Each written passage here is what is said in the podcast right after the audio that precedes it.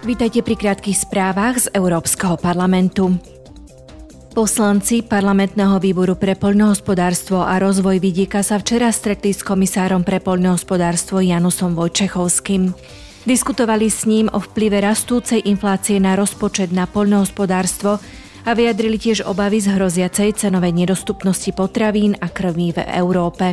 Následnej diskusii sa venovali ukrajinskej poľnohospodárskej výrobe a vývozu poľnohospodárskych produktov z Ukrajiny.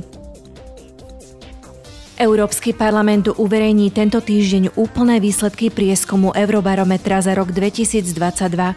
Prieskum, ktorý sa uskutočnil od polovice októbra do začiatku novembra minulého roka, sa zameriava na obavy občanov Európskej únie a ich podporu pre EÚ.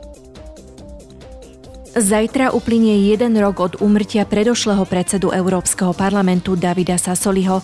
Parlament si jeho pamiatku uctí slávnostným ceremoniálom, na ktorom predniesie príhovor jeho nástupnička Roberta Mecolová. Ten istý deň sa v kostole Pany Márie Výťaznej v bruselskej štvrti Sablon bude konať spomienková omša. To boli dnešné krátke správy, denné spravodajstvo Európskeho parlamentu.